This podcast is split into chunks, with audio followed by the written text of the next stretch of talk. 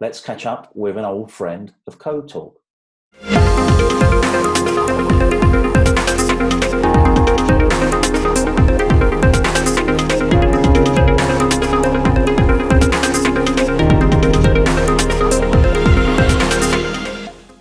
Hi, I'm Ian Thain. Welcome to another SAP Code Talk. And as I said, an old friend, but a young lad. Uh, a young lad. That's, that's so English. Kevin Muessig, thank you for joining me. Hey Ian, how's it going? Yeah, not too bad. Kevin, uh, we're all in lockdown, but it's great for me because actually I get to spend some time talking to you and to, to ask you um, what missions have you been working on at the moment? Because I'm assuming with lockdown, you're really turning into this content machine. But so what, uh, what missions have you been producing for the iOS SDK lately? Yeah, with the new SDK version five, we got Mac Catalyst support. Uh, so I thought it would be nice to have a a new grand mission taking care of Catalyst, but also showing you how to build a regular app and, and really getting started with the SDK. Um, and it's it's out now on developers.sap.com.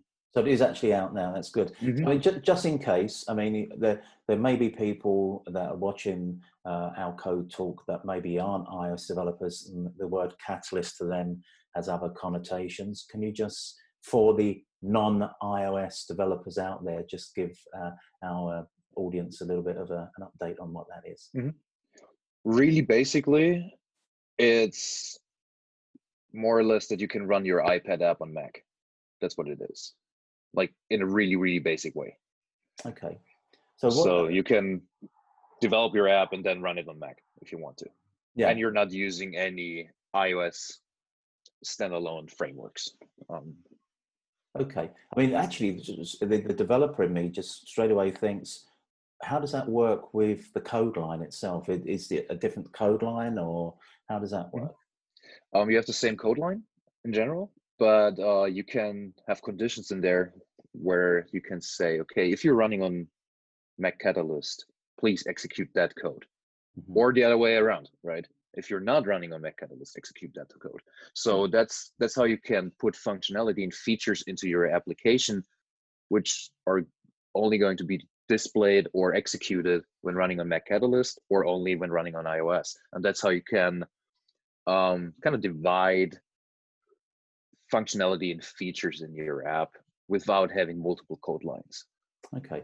With, I mean, I know for the for the SDK for iOS, we have Fiori for iOS, which is our which is our you know user interface and taking a step back from that and again sort of going down the same route as i just asked a second ago.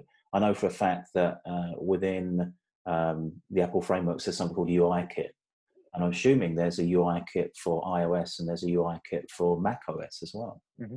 and again so for mac yeah sorry. Uh, for mac os it's called AppKit and uh, those both uh, both of those frameworks are standalone and next to each other right? But we're now able to run our UI kit code and our app code on Mac. And um, Apple takes care under the hood that they translate everything correctly, that you have like window resize in the Mac and you have like the the maximize and minimize buttons and all those kind of things. So Apple takes care of all of that for you. The only thing you got to do is you got to go in and enhance the menu, for example, or change the UI a little bit here and there so it looks more like a Mac OS application. And in the mission, you will learn that. Like you start out building an iOS app, then you will run it on iPad, and then you will go in and run it on Mac and make changes to the UI to, to actually fit it more into the Mac. And because the SDK UI components are native Swift components um, from UIKit, they just get they just run on, on Mac OS um, because we made sure that they look good, that they render fine, that they perform good, and everything like that in version five of the SDK. And that's that. That is so Fiori for iOS is mm-hmm. is all up to date with with that stuff. All up to date with that stuff. Yep. Okay. And as I said, right at the start of our of our um, uh, our code talk, I mentioned the fact that you know we're on lockdown. You'll probably turn into a a content producing machine. So I thought I'd also give you a little bit of time to tell everybody what you're doing outside of tutorials with regard to mm-hmm. uh, uh, Kevin's content. And now, like, I don't think you're going to call it Kevin's content, but I think it's called Kevin's Coding Bites. I think maybe. Mm-hmm.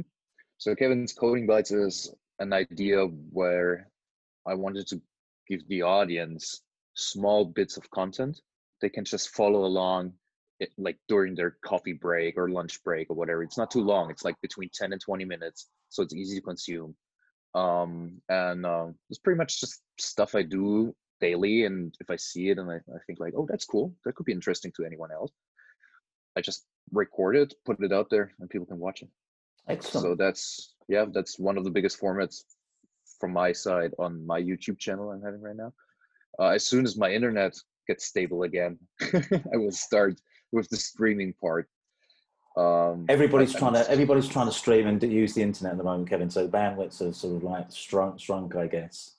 I mean, I live in the Bay Area where I think ninety percent of the people work in tech, and they all work from home. So, oh, yeah. Okay. So, obviously, going back to Kevin's coding bites um, again, just let the audience know um, what episode you're up to, and maybe just very briefly what each episode consists of. Mm-hmm. Um, I don't I forgot what I talk, I've talked about in my coding bites. I think like uh, the first episode was my catalyst, just a recap um, of what I showed in DJ Stream, mm-hmm. And um, then I'm talking about uh, loading data and displaying data. For example, I'm talking the next like the next video is going to be about the mobile services feature set, like you know mobile services, all the features you can add to your application, what they mean, what they do, without going into detail on how to set them up, just in general like an overview and then a lot of people out there ask me to do a, a basic Swift video for ABAP developers. so um, one of the videos is going to be like just a basic rudimentary yeah. Swift uh, language. Uh, and the same I do for iOS. You know, like what is a storyboard? What is a view controller? How to put them in? How to set everything up that it works. Um, so those are going to be the next three videos and um, I'm working on something big right now, which is has nothing to do with iOS. Um, so there's something com- uh, coming as well. Well, we'll keep that in the in the wings for a future code talk. And actually, one of the things I will mention about is, is what you uh, you reminded me of. You did hang out with DJ on his hands-on coding with Q Macro, so that was a, a a nice appearance there, I guess. That was fun. I mean, that was my very first live stream ever. Usually I talk in front of people or you know like in workshops or whatever. So this live stream was totally new experience and it was fun. And uh, DJ was a great host. So yeah, I would recommend every advocate in our team to go on DJ's live stream and be a guest there. That's a challenge for the others, the other advocates. Okay, so Kevin, we covered Catalyst, we covered um, uh, the fact that you've been doing some some uh, new tutorials. You've got this Kevin's coding bites, and you've got something under the under your wing in the background that we should going to catch up with you later. So thank you Very so good. much for joining me, and uh, uh hopefully uh, we'll get through all this. Keep safe, Kevin, and we'll speak to you again soon. You too. See you next time.